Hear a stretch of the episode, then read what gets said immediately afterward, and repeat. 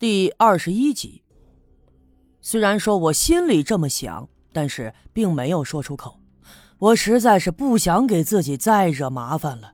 况且我总是隐约觉得，自打我来到这刘家镇以后，发生的这一桩桩、一件件事之间，就仿佛有一种莫名的联系，似乎啊，有一股神秘的力量在背后操纵和推动了这些事情。不过这只是我的猜测而已。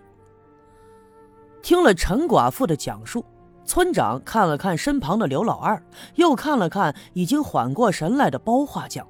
此刻的包画匠一脸的委屈，嘴巴撇了撇，竟然流出了眼泪来。他这人呐，向来是内向又老实，胆子又小，越是着急，他越说不出话来，只顾着伸着袖子，一个劲儿的抹眼泪。这时候，赵村长着急的问他：“哎呀，老包啊！”你看你挺大个岁数，这咋还抹上眼泪耗子了呢？你倒是说呀，这事儿到底是不是你干的？赵村长这么一问，包画匠的浑身上下又开始哆嗦了起来，支支吾吾的，竟然说不出一句完整的话来。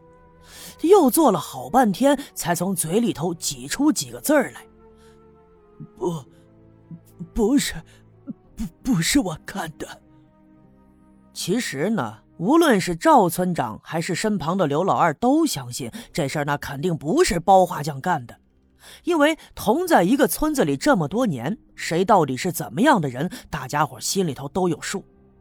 不过呢，听了陈寡妇的讲述，这事儿也的确奇怪，于是就有人提议说，不如去包画匠家里看看，看看他家的院子里到底有没有那个纸人。哎，要真是有。那包画匠可就赖不掉了，看来呀，也只好如此。于是，一行人带着包画匠，拉着陈寡妇，呼呼啦啦的就往下队里走去。一些闲着没事的村民听说了这样的热闹，自然是不会放过，也跟在后面往下队里走。刚走出村部不远，包画匠实在是哆嗦的厉害，已经都迈不动步子了。刘老二只好一弯腰，把他背在了背上。在路过赵六姑家门口的时候，赵六姑正端着一个盆子在门口挑豆子。听说了昨天晚上发生的事儿，赵六姑也皱起了眉头。她看见了跟在队伍后面的我，就冲我摆摆手，意思呢要跟我说两句话。我跟着她进了院子，赵六姑压低了声音就对我说：“孩子，昨儿晚上你烧纸人的时候，你亲眼看见那纸人烧光了？”他这一问呢，我心里头倒是起了合计了。我的确是把纸人点着了，火焰呼呼啦啦的着的也不小。不过呀，当时我听见野狼的叫唤，就赶紧回来了，也的确没看到纸人烧光。不过呢，那火势它确实不小，肯定不会剩下什么残渣。就算是剩下，也不会是囫囵个的，应该跟昨儿晚上陈寡妇家门口出现的纸人那没什么关系。听我这么一说，赵六姑没有再多说什么，她冲我挥了挥手，我转身继续跟上队伍就走了。不过呀，我出门的时候还是看见赵六姑眉头紧锁，就仿佛十分的紧张。等人们来到包画匠的院子，前前后后的找了一番，其实啊，包画匠的院子也不大，而且还十分的简陋，除了那三间破房子，还有一个仓房。这仓房里头倒是装了一些竹篾、彩纸，但是就是没有那扎好的纸人这个样子，赵村长也放了心。从他的内心来讲，即便这事儿真的是包画匠干的，他呢也会替包画匠袒护袒护。毕竟嘛，年纪那么大了，生活也不易。这要是扣上一个呃扒寡妇门好色的帽子，那包画匠非得上吊自杀了不可。于是乎，他就对陈寡妇说：“哼，肯定是你黑灯瞎火的看走了眼，要不呀，就是谁家的半大小子没事跟你开个玩笑啥的。行了行了，反正也没出啥大事这事儿啊就这么了了吧。啊，你也别哭嚎的了，也别埋怨人家包花匠啊，都回去吧，回去吧，大家伙都散了啊，散了。既然赵村长都这么说了，那么陈寡妇也没法再折腾下去了。”其实啊，说句心里话，他之所以闹了这么一大早晨，根本的原因也是因为白胜利昨天晚上没在家。他就琢磨着呀，哼，肯定是跟哪个大姑娘小媳妇的去私会了。再想想，这么长时间以来跟那白胜利是不明不白的，心里头实在是憋屈，就借着这个茬呀，拿着包花匠撒撒气儿而已。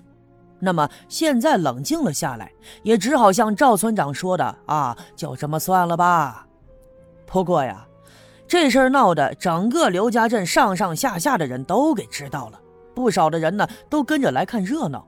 不过陈寡妇却没在人群里看到白胜利的影子，这心里头啊更加的不高兴了。人们都散了，事儿呢也就消停了下来。我跟着赵村长还有刘老二顺路就往村部的方向走。到了赵六姑家门口的时候，刘老二转身回了家，也就剩下我和赵村长两个人继续的往前走。走了一阵子，赵村长问我：“呃，小叶呀，你这知识青年下乡的，你就没琢磨过啥时候回城去吗？”听他这么一问，我不禁一愣。我这刚来刘家这没几天，也没想到过回县城去，更何况知识青年下乡那可不是三五天的事儿，据说一待呢就得好几年。这赵村长怎么突然间就问起这个话茬来了？于是乎，我对他摇了摇头。赵村长沉默了一会儿，又问：“啊，我寻思着呀，这县城里你要是有啥关系，托人把你弄回去算了。嘿。”在我这穷乡僻壤的待着，这也没啥意思。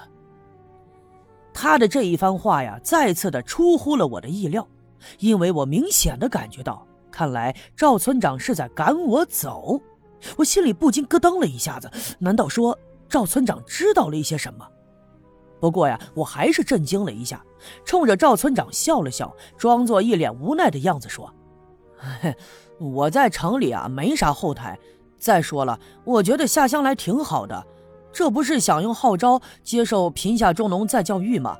乡下的环境好，空气也好，我倒是挺喜欢咱们刘家镇的。赵村长听了，不置可否的笑了笑，一边走一边抬起头，就看了看东南面的小阴坡。我偷偷的看了他一眼，我发现他的面色凝重。回到了青年点，看到栓柱仍旧在炕上看书。他看得特别的认真。其实呢，说句心里话，我挺喜欢拴住这孩子的。这种喜欢，并不是因为我对他的可怜，而是觉得呀，这孩子虽然说少言寡语，但是心里头一定特别的有数。你别看他年纪小，但是很多事情他心里头一定都懂。而且吧，他那相依为命的爹刘福生，他不明不白的死了。他也没有像别的孩子那样哭天抢地的，反倒变得特别的冷静。这两天他一直长在我这儿，并没有去投靠他那所谓的干娘刘玉梅。没准儿是这孩子也看出刘玉梅两口子的目的。不过呀，反过来想想，嗨，也或许是我的心思呀太复杂了。没准儿这就是一个不谙世事的小孩罢了。我靠在炕里头的行李卷上，就反复的琢磨着关于昨天晚上烧替身的事儿。赵六姑问我的那番话，就提醒了我。我总觉得那纸人啊，可能是没烧干净，所以我躺不住了，坐起身，打算再去西南面的那个十字路口上看看。看我起身往外走，栓柱也放下手里的书，一声不吭的跟在我的后面。我想有个孩子跟着也好啊，总能做个伴儿吧。于是呢，我们俩一前一后的出了院子，没走小路，而是直接进了树林，穿过树林，沿着那条小河一直往西走。走了一会儿，前面不远的地方就是昨天烧替身的那个十字路口。我到了那儿以后啊，四处张望了一阵，附近并没有别人，于是就和栓柱一起走到了十字路口那一块低头一看，我不禁大吃一惊。